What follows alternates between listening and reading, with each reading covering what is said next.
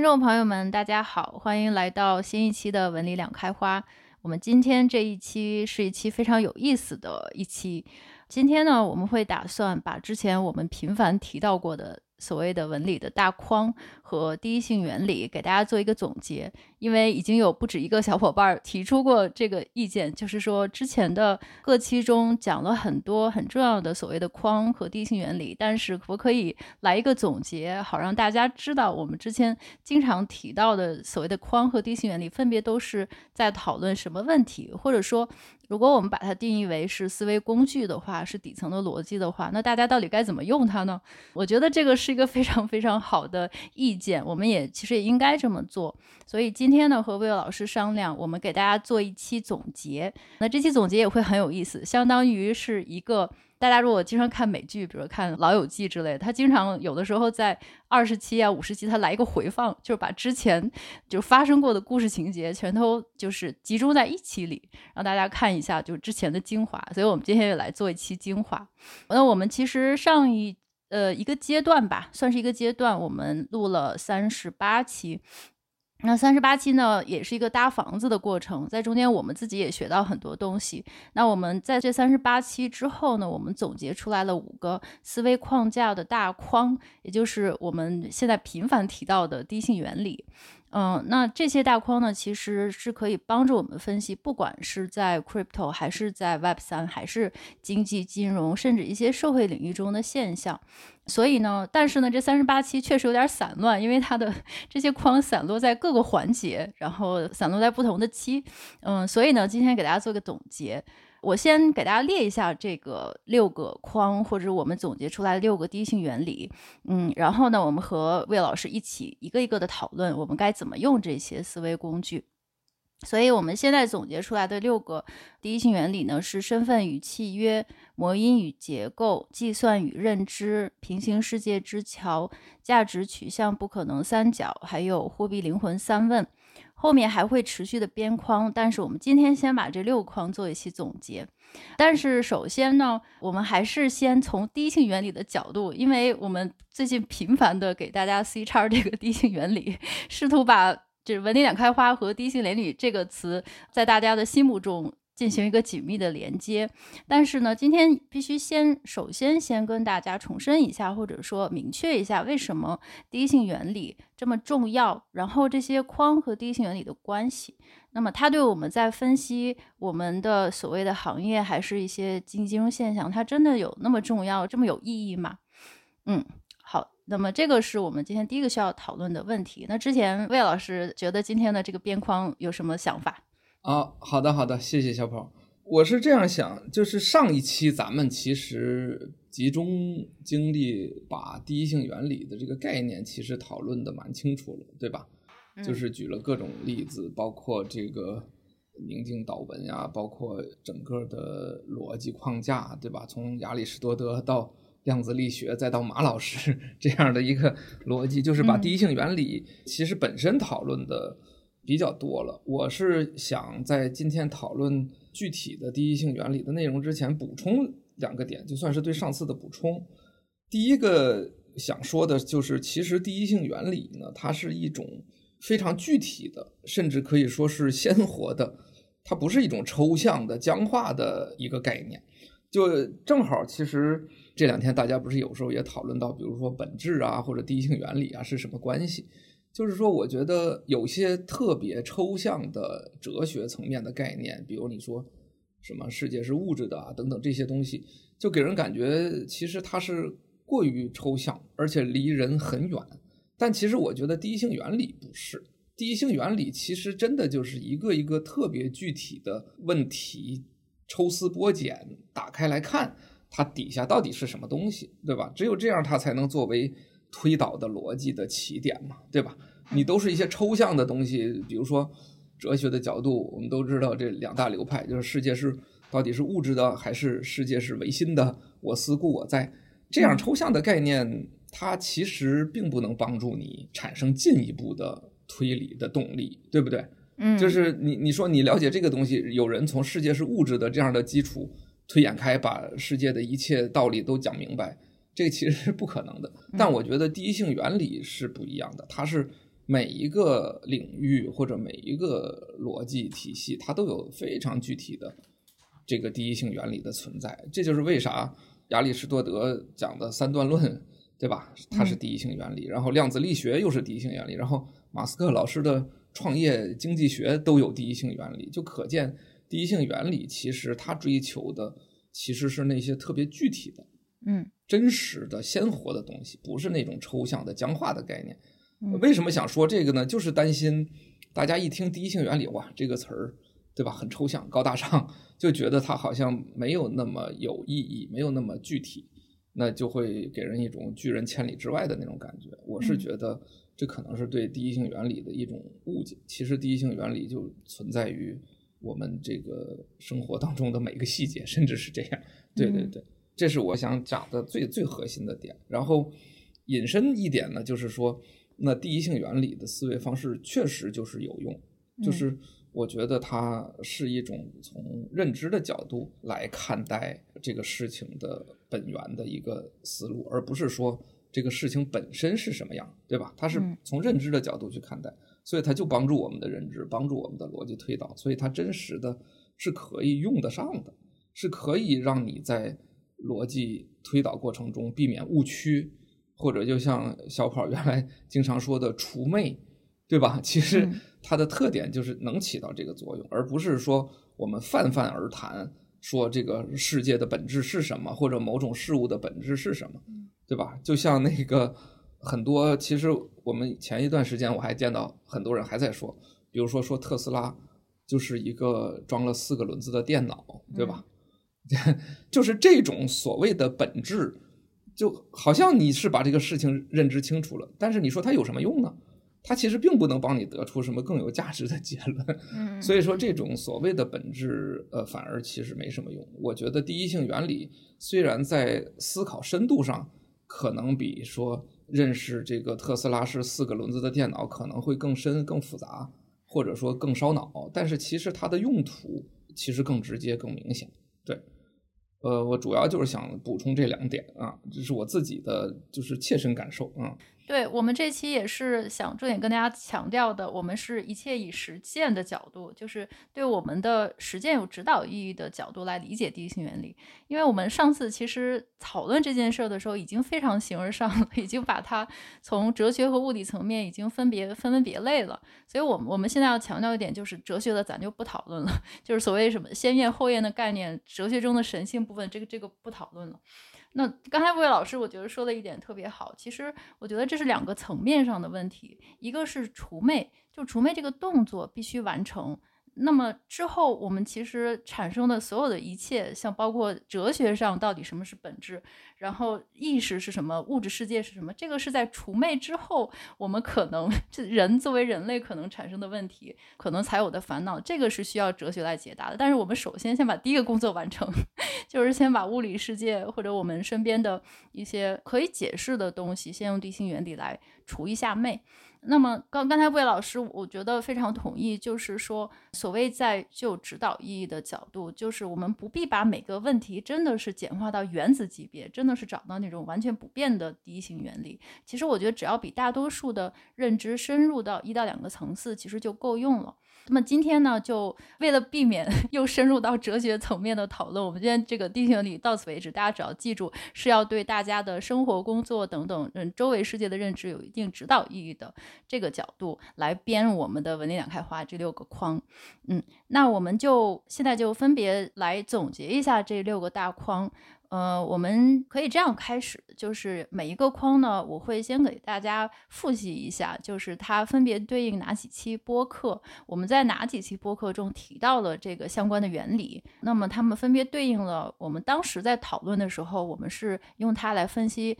这个什么领域中的什么现象。然后呢，魏老师再给大家做一个详细的总结，就是说这个框是属于解释什么方面的，或者是它对应了什么领域的第一性原理，大家可以后面怎么用？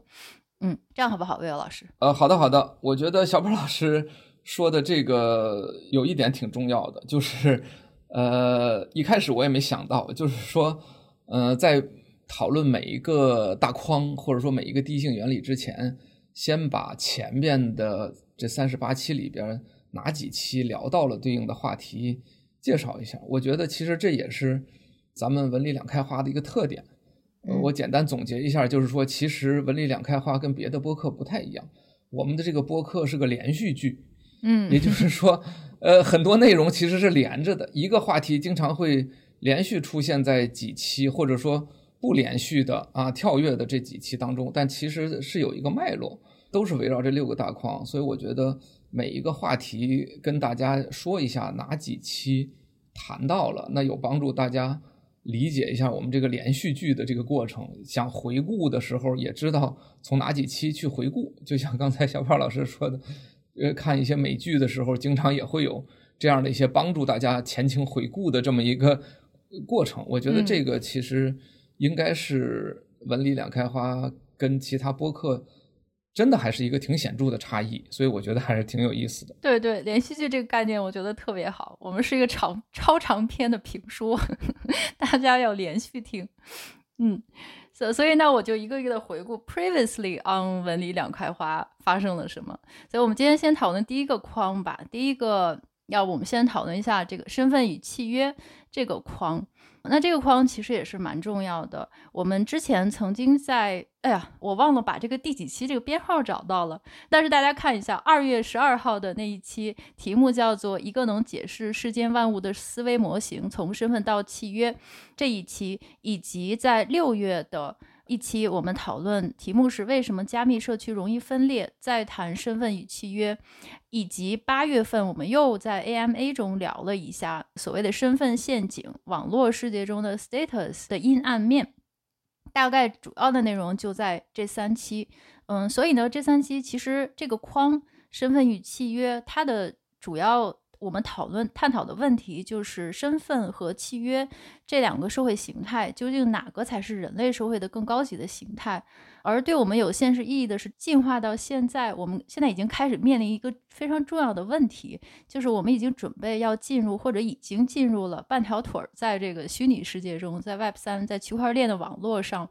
那我们在这些世界虚拟世界中的身份，我们的 ID 这些概念，我们应该如何面对？所以我们主要就是讨论这个问题。那么，先请魏老师来给大家总结一下这个框，以及它应该怎么用。啊、呃，好的。这第一个框，其实我觉得就是特别有代表性的一个关于第一性原理的一个介绍。因为刚才小跑老师其实刚说过啊，说其实我们讨论第一性原理，并不一定是完全站在哲学或者说。一个一个所谓本质论的一个角度去讨论，而是可以有一个更加实践的或者认知层面的一个一个概括。但实际上，身份与契约这个东西就特别有意思，它是应该说是一个从本质到应用的这么一个很好的案例。我个人是这么认为的。我先总结一下，其实所谓身份到契约，其实简单的说就是人的第一性原理。啊，当然这个概念大家一听，可能就这怎么又回到又回到这个抽象的角度了，对吧？又回到角度这种角度了。但其实我觉得不是。我想先说一下这个背景，就是因为人大家都知道有自然人，对吧？也有社会人，对吧？经济学当中所谓的经济人，就是其实呃人就是一直想定义人嘛，嗯，就是想说人的本质是什么。对。然后这个概念自然人我们就不说了啊，这个生物学的人。但是你从社会的角度来讲，你肯定会有一个社会人的概念，然后从经济学角度来讲，又有经济人的概念。那其中社会人的这个概念，我觉得现在大家普遍都认同，说人应该是有一个社会的本质属性也好，或者第一性也好。那这个东西其实很多的哲学家都有他自己的认识。我想说的一个特别有意思的点是说，我不知道大家有没有。听过马克思关于人的本质或者第一性原理的那一句著名的论断，就是人是所有社会关系的总和。嗯，这这句话呢挺有意思，就是你说它对吗？它肯定对，对吧？就是人是所有社会关系的总和，但是它就鲜明的落在我们刚才说的那一点，就是你掌握了这个概念之后又如何呢？对吧？因为这句话甚至没有告诉你这种社会关系是什么。所以这句话你理解了就理解了，然后就那样了，就有点像我们说的“听君一席话，如听一席话 ”，对吧？就是人是所有社会关系的总和，然后呢，没了，对吧？然后非常有意思的一件事情是，实际上梅因给了这个问题一个答案，就是人的社会关系当中哪些又是最重要的呢？对吧？就人的社会关系是什么呢？其实梅因就给了一个非常妙的答案，就是身份与契约。就是梅因其实是总结出来说，人的社会关系最核心的就是两种，一种是身份关系，一种是契约关系。嗯，所以这就是为什么，我想大家如果有印象，可能会记得我们最早在二月份，就是小跑老师刚才说的二月份聊的时候，我当时是就是大呼。这个看到梅因的这个论断的时候，茅塞顿开，有种醍醐灌顶的感觉。就是，其实就是那种认知层面的提升，就是像马克思说的那种“人是所有的社会关系的总和”的这个这句话，我想我至少就不算是初中吧，起码也是高中的时候就耳熟能详，背得滚瓜烂熟了。但是我就觉得它没有意义，你知道吗？嗯。那么梅因一说，哇，立刻我觉得就是。祛魅就是解惑一切，就是人的社会关系的总和是什么？其实最核心的就是这两个，就是人的身份来的关系和人从契约来的关系。嗯，所以后来我在分享 SBT 的时候，不是把这个东西又总结了吗？就是引用梅因说的那个话，就是人其实在这个社会当中，如果说有两种状态的话，一种来自于身份的状态，就是我们说的 relational status，另一种是。来自契约的状态，就 contractual status，就是，这就是我想借此机会说，就是第一性原理其实是特别具体的。你讲那些抽象的东西其实没有意义，它其实不是第一性原理。但是你想把一个事情做推导，比如说人在社会当中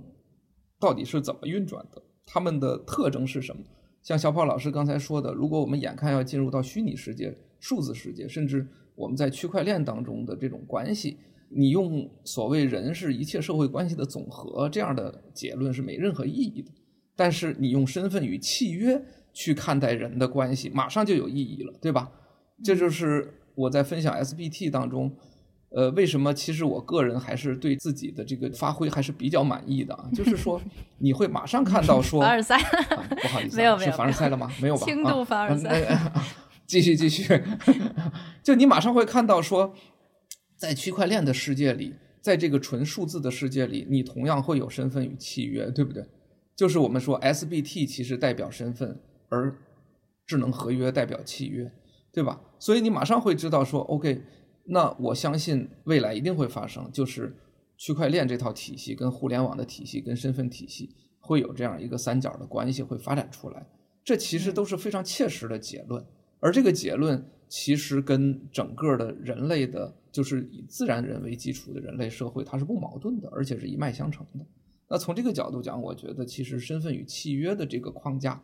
是非常重要的，而且是可以作为我们逻辑推导的前提。就是当你把人或者某种个体，你认为它的本质或者它的第一性原理是身份与契约的时候，你可以把它推广到虚拟世界，可以把它推广到。人跟人的虚拟世界，甚至可以推广到我们说的机器人与机器人的关系的世界，还有机器人跟人的关系，对吧？就像比如《I Robots》这样的这种揭示人与机器人关系这样的电影，这样的思考，其实都能够纳入到身份与契约的这个框架下。所以我就觉得，嗯，这个正好是我们谈到的第一个框。我觉得这个例子特别典型的说明了，就是。第一性原理的这个角度和所谓的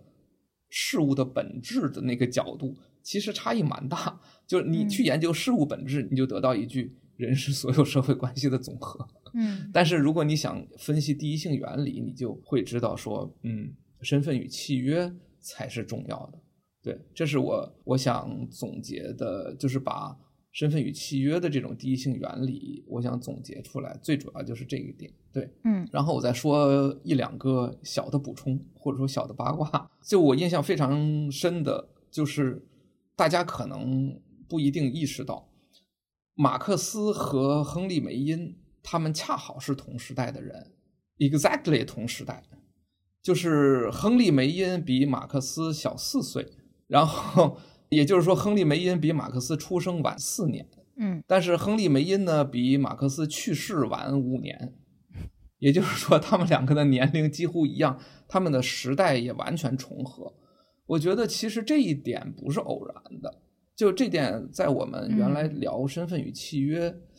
的时候，肯定有那么一两期讲到过，就是说，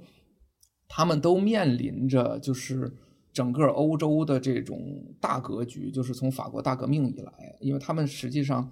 等会儿我再讲第二个八卦，就是他们两个实际上都是法国大革命这个发生之后三十年出生的人，所以他们都面临着同样的一个时代，就是整个的欧洲的这种封建的基于家庭、基于领主、基于人身依附关系的这种社会的解体，然后资本主义慢慢产生，开始人们真正的会有了契约，呃，虽然还没有充分的契约自由，所以他们其实都是在完全同一个时代观察到了。完全相同的现象，而且甚至可以说得到的就是相同的结论，对吧？只是他们的表达不同。嗯。然后我想说的一点就是，除了这个时间上的重合点之外，我想说的是，他们两个人的这个哲学思维特别鲜明地体现了英美系的哲学思维与德系或者泛欧洲系的这种思维逻辑的一个差异。就是德国人，他就特别喜欢搞那种抽象的，甚至可以说完全你不知所云的那种概念的出现，就像马克思这种叙事方式，那他其实是从黑格尔这种思辨哲学的角度一脉相承的。就是我听说过这么一个说法啊，我不知道大家有有没有听说过或者认同，就是说德国人往往以他们语言的那种晦涩和抽象而自豪，但他们其实完全不考虑。这世界上其他的人的理解，所以这种整个欧洲系的这种抽象的模式，确实我觉得有点过头。然后你会发现英美系就完全相反，对吧？嗯，包括他们的海洋法系，就是法律体系，他们特别注重具体的事物、具体的概念的构造，嗯，对吧？基于实际的案例的一种分析的一种方式，有时候也可以说是自底向上的一种分析吧。所以我觉得。所以梅因他能够在同一个时代，但是他认知到身份与契约。你知道他是一个古代法学家嘛，对吧？他还不是这个哲学家，所以我觉得这个事情不是偶然的，就是他们在同时代观察到了同样的现象，得到了同样的结论，但是给出了不同的表达。这个其实我觉得像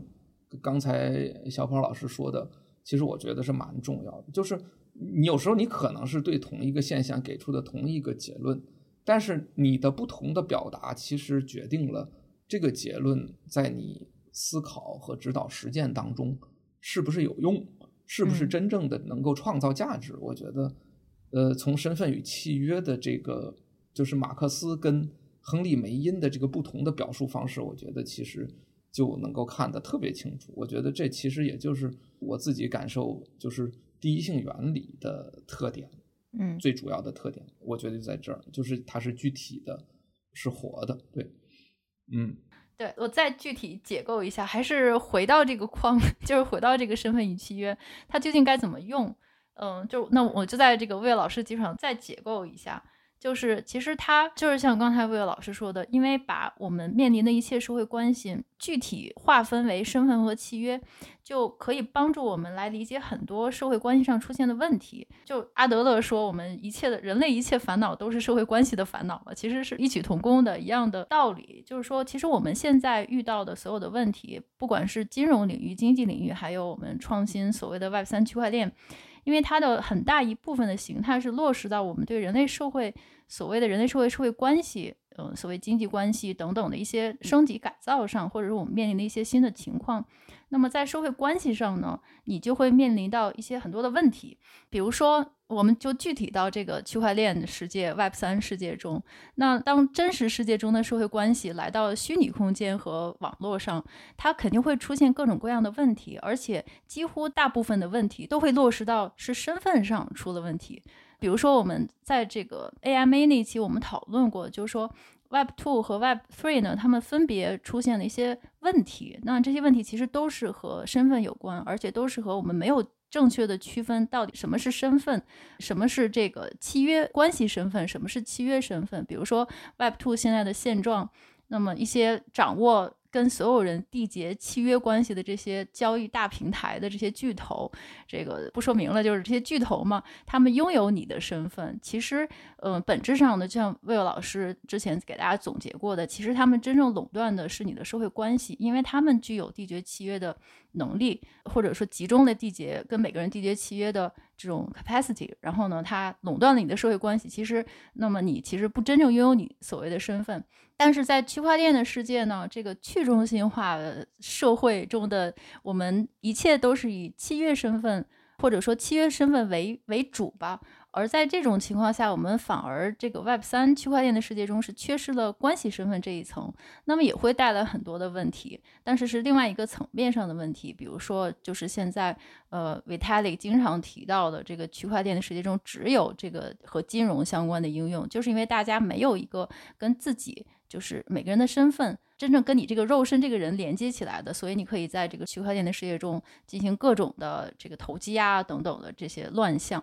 嗯，所以呢，其实这个大框是可以帮大家具体的分析一些，就是在 Web Two 和 Web Three，那我们面临的一些社会关系或者是这个生产关系的这个改造升级，我们会面临的一些问题，以及我们真正创新的方向应该在哪里。嗯，就我们的结论其实也有了，在那几期都有，而且 newsletter 上面也写了。我们还写了一篇文章，就是叫做《即将到来的 Web Three 三个大柱子：这个信息互联网、契约互联网和身份互联网》。那么，其实如果你是个 builder 的话，那么你如果能够理解清楚契约身份和关系身份的不同的话呢，那你就应该知道，在 Web 三的世界中，我们如果是更升级一个层次的话，那么应该你的解决方案是可以把这两个身份加在一起，既能够解决契约方面的身份，也能够解决一些你的关系身份的问题。这个才是所谓的虚拟世界中对身份的最佳理解，也是最有可能实施的方向吧。我就具体到这个层面了，这个就是给大家就是总结这个框具体该怎么用。对对对，就完全不形而上。对对对，嗯、呃，我我我我补充一点点啊、我我第一个是总结一下刚才小胖老师说的那个内容。其实前边我们聊过，简单的说，我觉得就是身份这种关系，其实呃，最终它应该代表的。其实就是人类社会当中的这种政治关系，对，然后契约关系其实是一种经济关系，所以最后有很多的，比如说我们觉得可能用，我们希望能用智能合约解决的东西，我们觉得它可能不合理，但如果它是落在身份那个角度，那其实你智能合约也帮不上忙，对吧？嗯，你你智能合约应该是优化了经济关系，但是那也许慢慢的区块链也好，或者 Web 三也好，又有了身份体系。那可能能够更多的代表政治关系，当然这也也说不定有坏处啊，因为有人的地方就有江湖，就搞政治，所以区块链上引入不引入身份这个东西，可能也是真的是未来社会的一个挺有意思的点。但我觉得，其实现在发展趋势来讲，大家都在搞，比如不管是 DID 啊，还是 SBT 啊，还是 DAO 啊，反正看样子这条路也是要走了啊，就是 这肯定是一个可能跟智能合约金融。相关的方向，就像刚才小跑老师说的，就是具体到大家要做的方向，我觉得这两个方向，我甚至觉得真不排除是，就是所谓等量齐观的，就是完全同等重要的两个方向。这个甚至是对于未来的创业机会都有影响。对，然后我我我我顺便再借机会那个说另外一个点啊，就因为我看好像后边没有时间说了，就是那个。贩卖一个以前说过的一个观点，就是关于那个三十年的理论，因为我觉得借这个机会说挺有意思。就是我刚才有提到，就是其实马克思跟梅因他们都是法国大革命之后三十年诞生的人，就是 exactly 差不多三十年，对，就是那样一个时代。所以呢，其实他们恰好从身份和契约这两个角度都能够看到这个社会的变化，因为他们出生的时候。严格意义上说，他们的父母其实就是法国大革命年代出生的人，嗯，所以他们出生在了一个法国大革命之后的一个家庭啊。那从经济的角度来讲呢，因为英国的工业革命搞得很早，所以那个时候已经有不止三十年了，对吧？已经有差不多上百年的历史，那是更早。但是在这个社会关系，就是那种整个封建体制的这个解体这种层面上呢，他们恰好是出现在就是那个解体之后的社会形态当中的第一批家庭，大概就是这么个意思。我想，嗯，大概能表达清楚嘛？所以其实我就想借此机会贩卖一下关于我的所谓每三十年会诞生一代人，然后他们的认知是随着这个新的时代产生，就是跟他们的这个自然年龄其实是有关系。就是一个人他出生以后，他出生的时候的社会状态，其实就是他天然能够看得到的、能够感受到的那个社会状态，所以他的所有的认知一定基于那个社会状态。在此基础上进行再进行总结，进行提升。嗯，所以我觉得，其实马克思跟梅因同时产生这种关于人的社会关系的这种呃本质或者第一性的这个逻辑是蛮自然的，而且是必然的。所以我是一直感觉说，比如我们应该去设想说，比如比特币产生三十年以后，对吧？或者说区块链 产生三十年以后。的那个时间的人，他们会做出什么样的选择？我觉得这从时间的角度来讲，是一个很重要的一个参考依据。然后现在的比特币不是恰好刚刚过了十四年嘛？对，呃，一半时间还不到，所以我觉得我不敢说是叫乐观还是叫悲观，我觉得可能更重大的变化有可能得在十五年以后才能够完全出现啊！你叫乐观也好，悲观也好，但我是觉得。这件事情是比较值得去观察的啊，就借此机会说一个这个观点，嗯，嗯，后边没时间说了，嗯，OK 了。对对，这这这个观点很有意思啊。其实三十年，它和很多其他的理论也可以联系上，但这个不多说，要不后边就说不完了。就是大家看那个第四转折那本书。对，就是那个第四转折那本书，嗯，它其实讲的是一个类似的人类社会是一个扇形的状态，来来回往返的。然后每一代人有每一代人的性格，就决定他的命运等等。就这个这个扯远了，好，拉回来，我们现在就，嗯、就我我怕今天说不完六个框。对对对，嗯，我们就往下说，就是第二个第二个框，我们就从魔音与结构这个框来讲。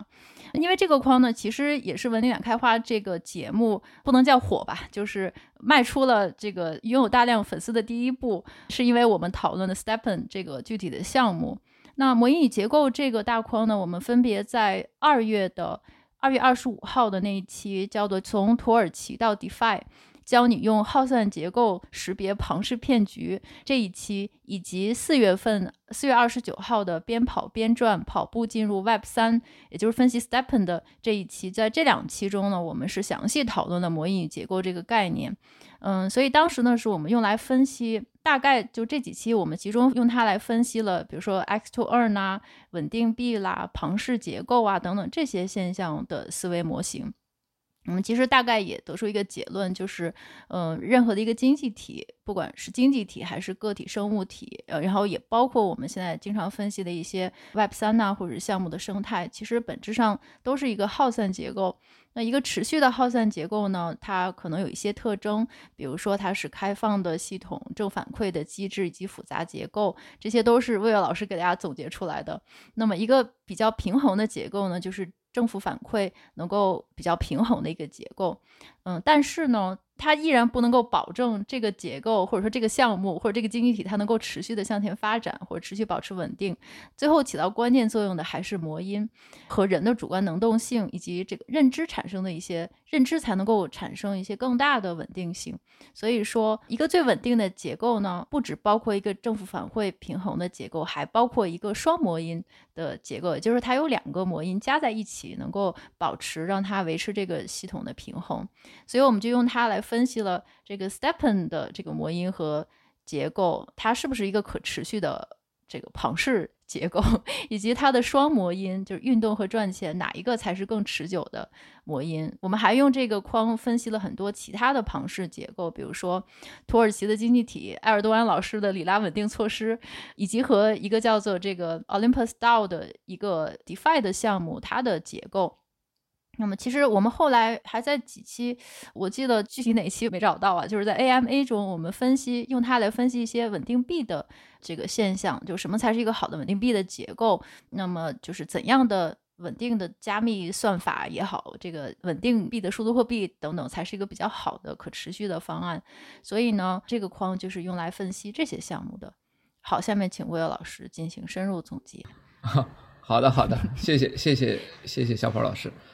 我觉得这个顺序挺有意思的啊，是这是我们自然发展起来的，是不是？就是第一个讨论身份与契约，然后第二个就是模因与结构。我觉得这两个框特别的对应，就是其实它都是一个关于关系的一个第一性原理。然后身份与契约刚才说的那个，其实是站在一个主体的视角或者一个单点或者一个节点的视角来看待关系，对吧？就是人嘛，其实是社会关系当中的节点。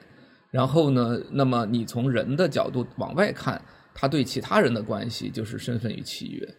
然后其实模因与结构就恰恰是另一个角度，它是站在一个整体，就是社会整体的角度，或者说，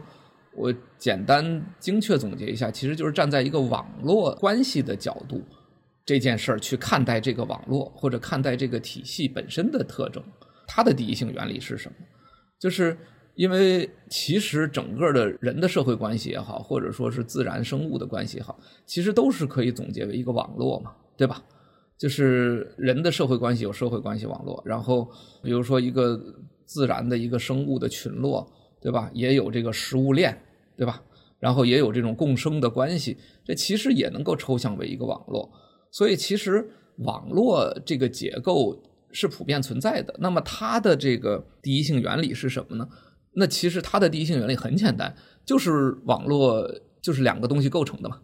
就是一个节点，一个是节点与节点之间的连线，对吧？就是其实网络的本质或者网络的第一性原理就是这样。那么在这里边呢，就有一个有意思的地方，就是假设一个机器网络，比如说互联网、路由器、什么交换机互相连接的那些网络，这个我们不谈。我们现在谈的大部分的网络。其实都是有人参与的网络，对吧？比如说人的社会关系是一个，然后比如说我们现在说的区块链，所谓比特币这种点对点的交易，或者区块链这种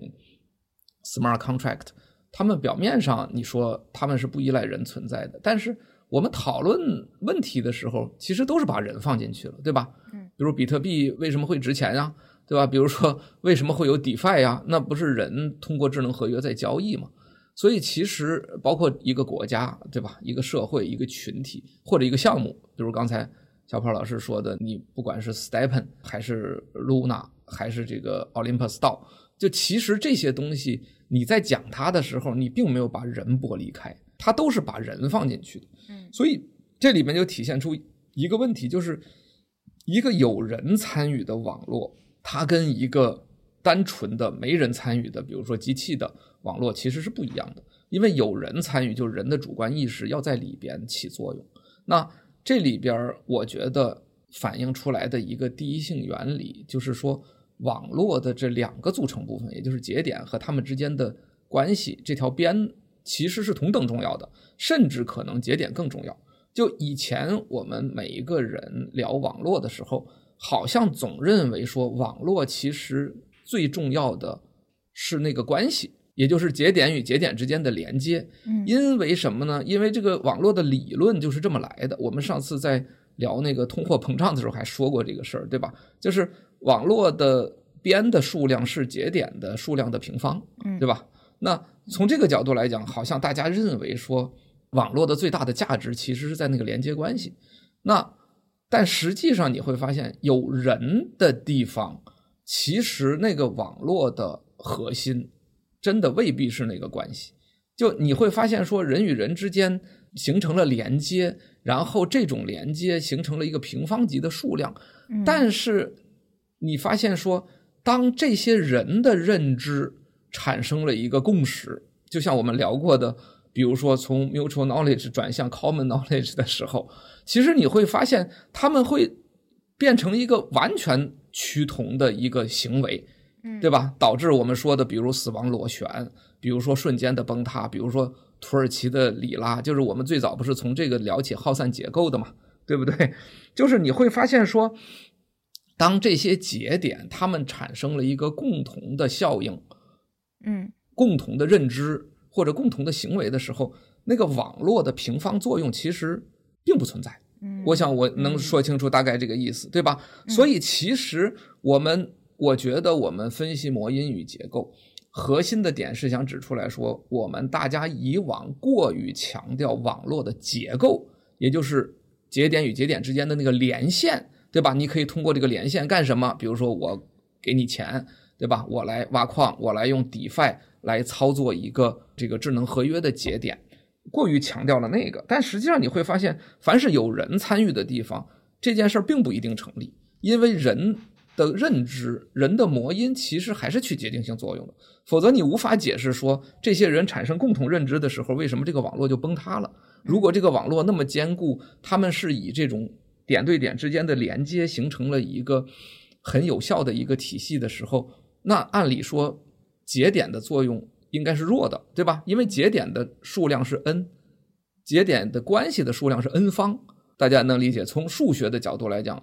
，n 方。它的阶数是严格大于 n 的，所以它应该在这个体系当中起更决定性的作用。嗯，但其实不是，对吧？我们现在看到的有人参加的地方，通通都不是这样。这些人的认知才真正决定这个网络怎么说。眼看他起高楼，眼看他楼塌了。其实跟小跑老师原来写的这个书，就是所谓羊群的共识，其实是一样的。所以我想说的是，魔音与结构的核心。是在于说，我们怎么去看待一个网络的第一性？我们不能过于强调这个网络的平方级的效应。我们其实看到节点的特性才是这个网络的本质。我认为这件事儿其实很有可能是对的。包括生物网络其实也是这样，对吧？就是我们说模因的对应物在生物学上对应的就是基因嘛，对吧？就我们为什么会有食物链，对吧？为什么牛会吃草？然后美洲豹又会吃牛，就这种食物链不就是它们各自的基因所决定的，对吧？草是长成植物的基因了，然后牛是长成了那个食草的基因，然后有食肉动物的基因，这些东西的存在，这些基因的存在才构成了这个网络。然后它们之间的相互关系可能是复杂的，因为美洲豹也可以吃别的动物，对吧？然后牛也可能被其他的动物吃，等等 这些的关系，你表面看上去说它是构成了这个生态环境的丰富性的。本质特征没错，但是其实如果没有了这些基因的存在，都没有这些物种，哪来的这个生态环境的丰富性？所以我觉得，其实有人参与的网络就是这样。就我们不能过于强调所谓网络带来的这种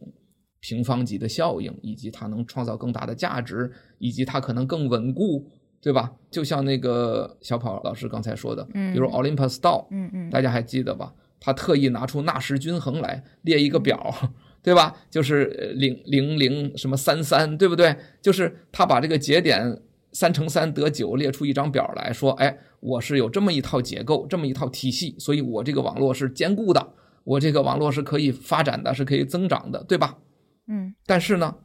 但是呢，大家觉得奥林匹斯到价格要下跌的时候一哄而散，对不对？然后瞬间归零，死亡螺旋。所有的东西都是这样，所以我觉得其实从这个角度讲，总结一下就是，模因与结构其实是关于一个网络或者一个有人参与的网络的这么一个第一性原理，在这个里边，两者是平衡的，甚至有可能对于这个网络的长期、永久、持续性的发展而言，可能还是节点的内在特性，也就是人的认知模因这个层面。可能还是更起主导性作用，不要过于夸大网络的那个平方级的效应。说我通过结构的设计，通过算法，能够让这个网络能够持续发展，可能有点啰嗦啊。总体上就是这么一个想法。嗯嗯，没有，我觉得总结的非常非常好。其实它也可以怎么讲呢？因为我觉得，毕竟我们现在我们分析的大部分的现象也好，项目也好，其实还是以社会关系为主。就是包括金融经济，以及我们现在其实讨论的所有的 Web 三的现在的项目创新等等也好，其实，嗯，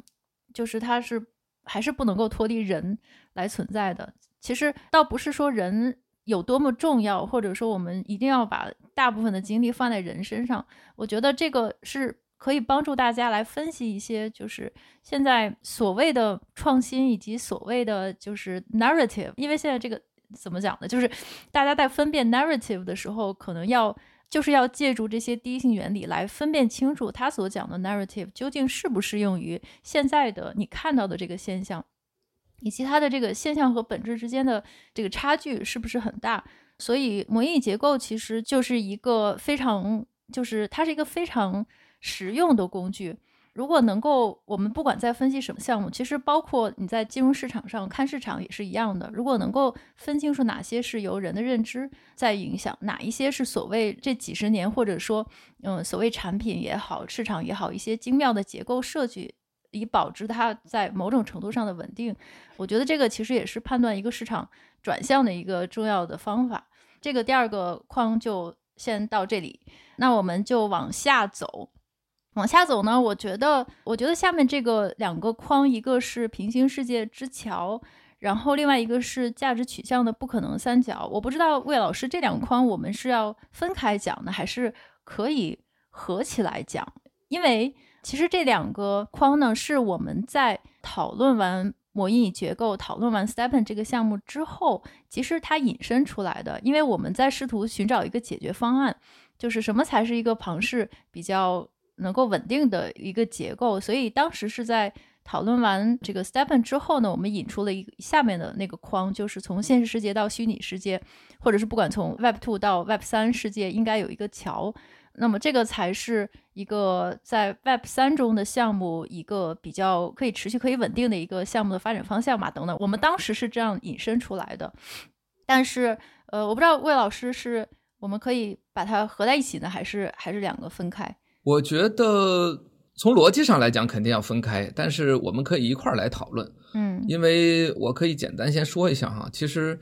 某种意义上来讲，从我自己的认知或者心路历程的角度来讲呢，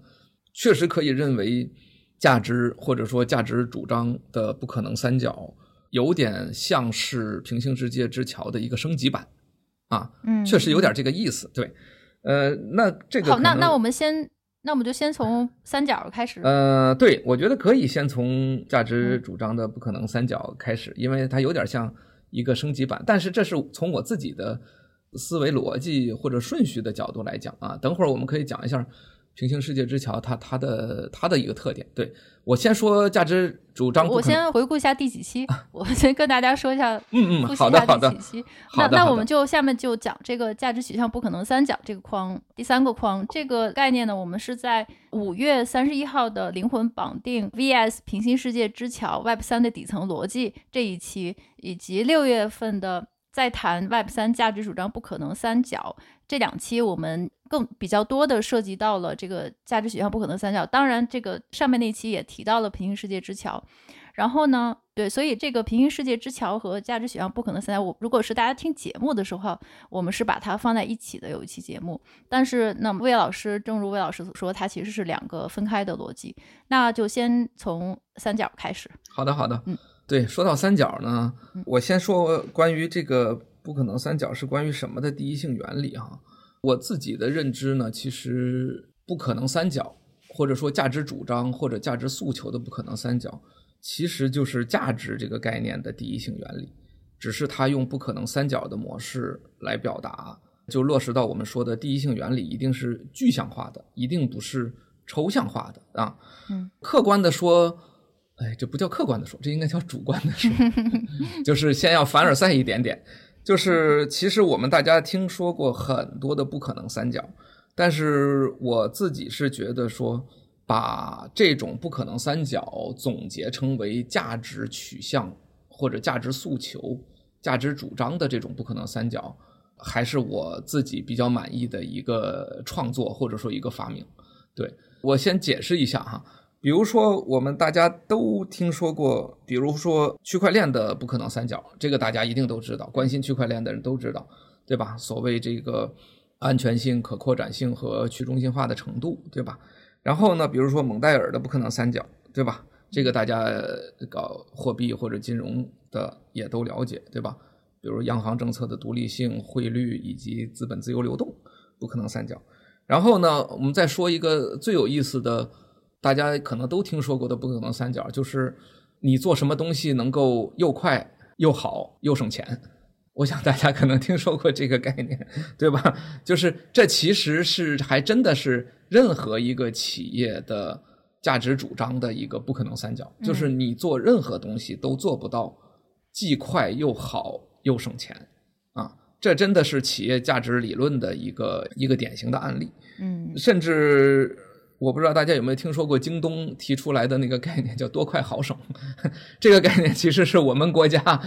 一九应该一九六零年代可能就提出来了，就是叫做多快好省。其实典型的，它只不过变成了四角了嘛。其实概念是一样的，就是这些东西的不可能三角，表面看上去好像差别很大。嗯，但是。我觉得最核心的一个点就是，他们其实都是关于价值的。就是如果不从价值观或者价值诉求的考虑的话，那么这些三角它它可能与不可能和我们有什么关系呢？对吧？比如说区块链，我们说去中心化、可扩展性和安全性，嗯，不能同时达到。不能同时达到就不能同时达到呗，对吧？我们开玩笑啊，对吧？跟我有啥关系啊？对吧？蒙代尔这么深的理论说，央行政策独立性、汇率联系汇率以及资本自由流动，嗯，不行就不行呗，对吧？然后呢，对吧？所以其实这里边所谓的不可能三角的概念核心就是隐含了一个前提条件，也就是所谓的第一性原理，就是这三个东西对我们。我们认为它是有价值的，它是对我们是好的，这三个东西都对我好，所以我都想要，嗯，所以才会有不可能三角的概念，对吧？就是又快又好又便宜，其实就这个概念嘛，就是你两三个东西不能同时得到，那我为什么要同时得到？不就是因为我的价值诉求当中包含了这三个点吗？对吧？我如果价值诉求并不需要这三个点，那可能与不可能就是跟我有什么关系呢？没有关系嘛，对吧？所以其实我想得出的结论，相对而言我抽象的论述一点，就是恰恰是任何一个关于价值诉求的领域，一定会有不可能三角。嗯，也就是说，当你的价值诉求超过三个的时候，不可能三角就会出现。反过来。这一句话的反面是一样的，就是所谓的不可能三角，一定是关于三个价值诉求的关系。嗯，这两件事儿一定是正反同时成立的。所以，其实我自己想说的是，呃，大家可以也可以上网去查，就会发现，所有的人会从不同的具体的角度去论述不可能三角，但是我是把它抽象为关于价值主张和价值诉求这对矛盾的。一个核心特征，嗯，啊，这是我凡尔赛一点，就是自己比较满意的 一个一个一个创作。对这个总结，我想是我们文理两开花当中率先提出来的，就是所谓的不可能三角，其实就是价值这件事儿本身的第一性原理。那为什么它一定是这个？其实咱们原来聊过，就是首先价值这个概念就是主观的。它不是客观存在的，对吧？如果价值是客观存在的话，那么它的三个特性，如果是客观世界存在的三个特性，它就不会有不可能三角嘛，因为它们同时都存在嘛，对吧？那价值就是因为主观的，所以它会有这种矛盾的可能性。其次，那它为什么一定会存在？这就是咱们在 Web 三的价值主张不可能三角当中说到的，就是因为。价值诉求和价值主张，它是一对矛盾。价值诉求是价值需求者的视角，而价值主张是价值提供者的视角，对吧？那他们两个一定会有天然的矛盾，这天然的矛盾就会落实在某一个三角上。嗯，就是价值诉求者希望得到三个，而价值主张者是不可能同时提供这三个。这就变成了一切关于价值的不可能三角，就是从这里来的。我们一个一个可以看，最简单的就是我们常说，比如说就是又快又好又省钱，对吧？就是为什么我们说不可能三角，它一定你只能取其中两个而舍弃第三个呢？其实就是从价值主张和价值诉求的矛盾来的。比如说又快又好，那应该怎么做？那就是更贵呗。就是你只要花足够多的钱，我就能做到又快又好嘛。那为什么呢？是因为又快又好是价值诉求者的诉求，但是更贵就是价值主张者的诉求了，对吧？所以其实不可能三角的特点就是这样，就是你不能同时满足三个单向的诉求，你满足了两个之后，第三个点你就得留给对方。我不知道大家有没有听明白这个意思啊？这一点非常重要，就是这个三角的来历就是这样，就是你得到两个，你就得把第三个留给对方。嗯，这一点非常重要，就是价值诉求者得到两个，第三个就得留给价值提供者，对吧？如果你是又快。又省钱，这是价值诉求者的两个诉求，那怎么办呢？第三个别要了呗，做得烂点呗，就赶快赶工嘛，对吧？又便宜又快，那就是他给你对付对付。所以你看，价值提供者他就要拿到第三个角，就是我做不到啊，对吧？臣妾做不到，就是我给你对付一个差点的。然后如果你是又省钱又好，那怎么办呢？那就是慢呗，慢工出细活嘛。就是你如果要又省钱又好，那么你就要那个提供者，比如说他有空再给你做，他做得慢一点儿，他还得接别的订单，因为他还需要养活自己，所以你的又便宜又好，那我就抽空给你做，我少占点人工。所以其实通过这么一个简单的例子，你就会发现，其实任何一个价值体系的不可能三角来自于价值诉求者最多只能拿两个，第三个你一定要让给价值提供者。其实这个不可能三角的根本核心的逻辑就在这儿，区块链也是一样，对吧？就是所谓可扩展性、安全性以及去中心化程度。大家都说嘛，我拿到两个，第三个我就必须放弃。其实不是你放弃第三个，而是你把第三个要留给那个实现者。因为区块链这种逻辑结构，你只要还是区块链，你就一定要留给一个实现的口子，让它能够运转起来，你才能够得到另外两个，对吧？那么我们说的 Web 三的不可能三角，其实就是这个。就我们说的，为什么我们提到说一个单一的、一个能满足需求方多种价值诉求的，并且能够持续运行的网络，这是咱们原来聊过的所谓 Web 三的价值主张的不可能三角，其实就是把这件事儿也是做了一个具象化，对吧？就是如果你的需求又多，然后你又要它持久运行，那么。没有任何一个人单独的一个角色能满足你这个诉求，那么我们可以有一个社会共建的角色来满足，对吧？就是把链放出来，把中心化系统放出来，在他们之间搭个桥，等等等等。就你一定要有一个变通的方式，就是你拿到两个点，你就必须把第三个点让渡出去。这其实就是所有的不可能三角的核心的逻辑，其实是在这里，对吧？包括蒙代尔的不可能三角，大家可以去看，对吧？央行的独立性、固定的汇率、资本的自由流动，反正你拿到两个，第三个你就要让渡出去，对吧？比如说，你又要固定汇率，又要资本自由流动，那你说白了，你就按照这个逻辑去塑造一个央行的货币政策嘛，它就不可能独立嘛。它独立，它想怎么干，它不可能满足你这两个点，你就把那个东西要让渡出去，你就构造一个你按照这两个逻辑创造出来的一个央行，但但实际上也不可能了。所以我想说的是。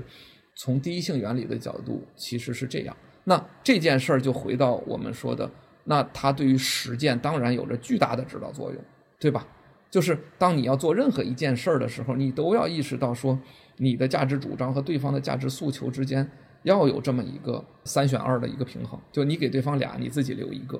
所以，首先反面的角度来讲，就是任何人忽悠你说他的这个系统能实现三个都能实现。你恐怕不应该相信他，因为你这套逻辑上就不可能，对吧？反过来，从你自己做一个系统，从我们现在我做一个 DeFi 项目，我做一个 Crypto 项目，我做一个 Web 三，我做一个 GameFi，都可以。但是你要知道，你能做到的点，你能够提供给用户的价值诉求之间，一定是一个三选二的关系。你可以提供给他自己两，给他提供两个价值，但你自己要保留一个价值，对吧？就是。总体的逻辑就是这样，对，对，我觉得这个三角其实是非常有用的。我们其实如果说就这三个角呢，我们如果说只是用它来分析 Web 三的话，那么它这三个角，刚才魏老师提到了一个角是满足，就是你的受众群体的多种价值主张，就是他要什么你都能满足。然后第二个是整个系统要我是单一的控制者，就什么都是我干。然后第三个就是这个系统是可以持续的。那么如果你是 builder 的话，你想在 Web 三做一个项目给大家，那么这三者呢，你只能满足其二，你必须放弃一个。或者说你在选择自己的构建方向的时候，你要准备好放弃一个。那我们如果说经常就这一年了，经常有人说这 GameFi 是不是风口啊？然后这个某某某 Fi 什么某某某这个现象，某某这个创新它是不是能够持续啊？其实大家只要用这个三角分析一下，谁是接受价值的人，谁是提供价值的人，然后这个提供价值的口号喊了几个，是不是他这三个角他都说自己能满足？那么大概率是不太能满足的。那所以呢，其实这个三角呢，其实我们其实我觉得也可以正好连接到这个平行世界之桥，因为它是当时我们在聊这个或者魏老师提到这个概念的时候，是说桥呢是 Web 三的一个运行逻辑，或者是 Web 三的 builder，就是建设者的一个方向。那么搭桥的话，就是用桥的这种形式，把原来你必须放弃那个东西呢，用桥的方式再连接回来，再再拉回来，就还是三个角。所以呢，要有不同的系统，要有不同的生态，然后大家去各自满足不同的价值主张，这样的话呢，才能够是一个比较好的 Web 三的方向。所以这个就我就拉到了我们的第四个框——平行世界之桥。嗯，魏老师这么拉行吗？对对，小破老师总结的太好了，把我想说的基本上至少在逻辑层面说都说了。我先总结一下啊，我自己的这个想法，就其实确实就像刚才小破老师说的，其实平行世界之桥是解决价值不可能三角的一个解决方案，对吧？嗯，小坡老师刚才想强调的其实就是这一点，我觉得这个确实非常准确。而且从思维逻辑的角度讲啊，我认为，我想就岔开话题说一个特有意思的话题。就我们经常会谈到一个角度，就是说人们在发现问题的时候，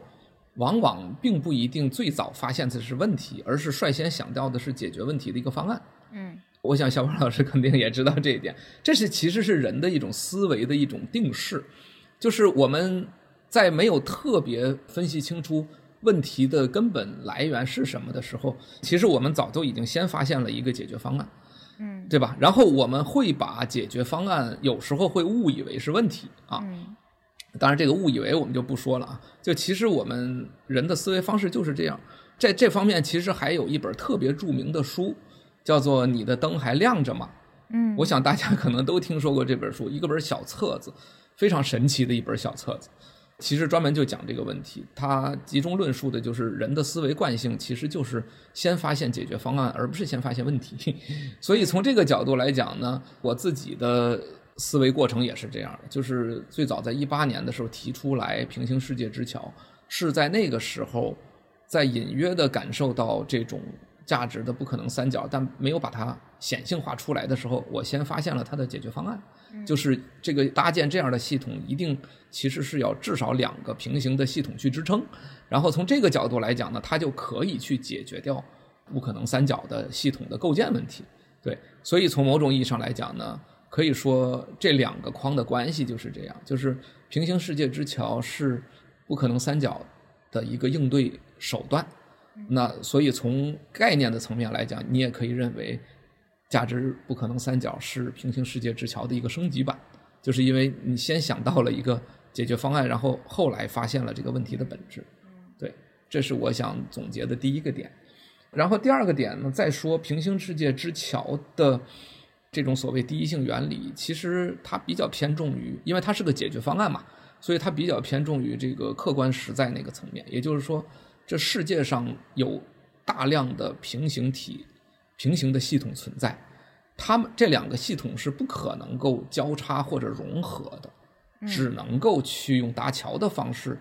去解决。就包括两个国家，包括两个生态环境，包括我们说的两条链，或者包括现实世界中法币与数字货币，对吧？抽象的来讲，其实也是两条链或者两个经济体系，就是这种两个平行系统是普遍存在的。那这两个平行系统之间，你不能说，哎，我把它们合起来，是不是就就完美了，就天下太平了？这种可能性根本不存在，对吧？最极端的就是你说两个国家嘛，我把它合并成一个国家，是不是问题就解决了？哎，搞不好大概率他们最后还要分，就是老祖宗说的“天下大势，分久必合，合久必分”，对吧？就是所以说，真正的能够解决两个平行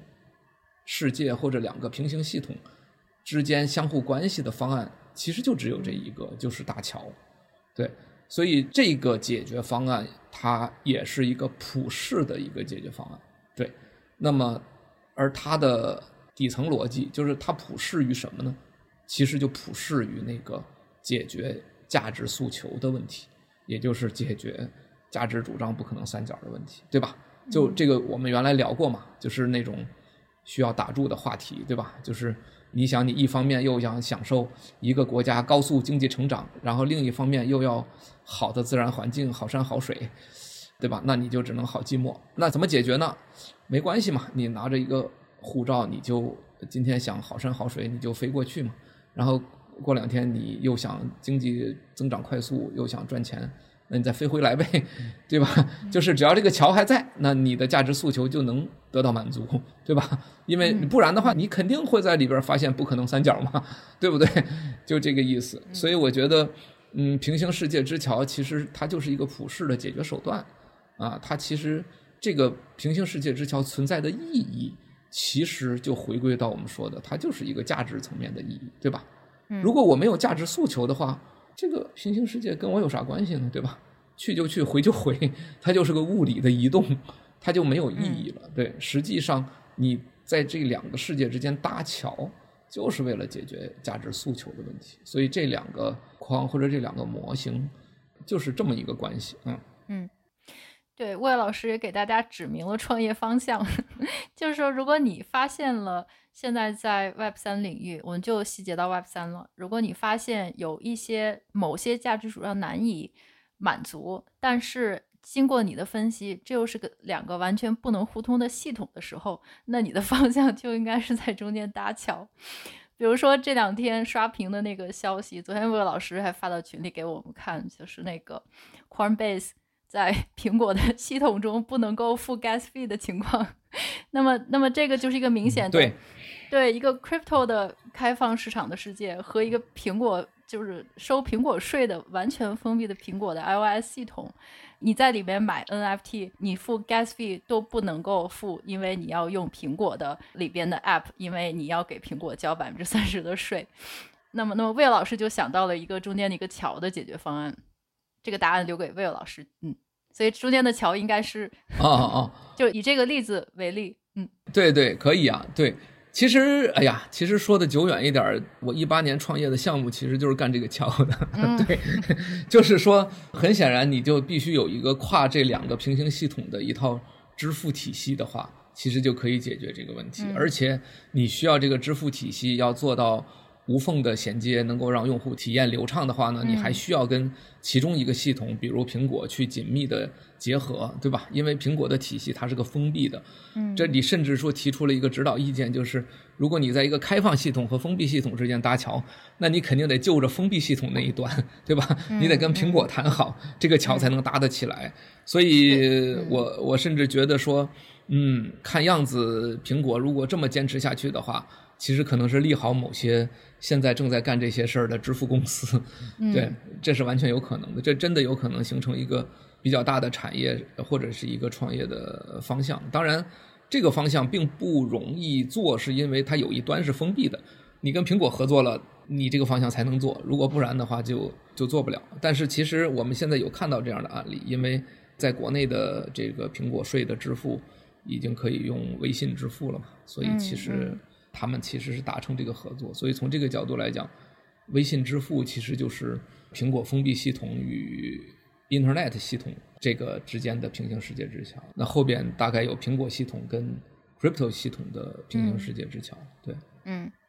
对，其实大家如果说用这个工具来看的话，看周边这些现象或项目，其实你发现到处都是。比如说我们曾经聊过那个 Minecraft。它本来它是一个开放的一个 game 的系统，一个世界，但是呢，它却把在里面做 NFT、做 crypto 的这个项目给赶了出去，就是因为他选择了封闭。就 Minecraft 决定他要做一个对自己的金融体系有更强控制的一个封闭系统。嗯，他说他当然说不想让大家只关注赚钱而忘记了游游戏本身。我说到底还是一个游戏公司。但是呢，那么这个诉求在里面玩游戏的人，他天然有一个我需要把我的这个道具变成 NFT，我想卖的这个诉求就没有办法实现。那么，那么现在我觉得这个也是缺个桥的，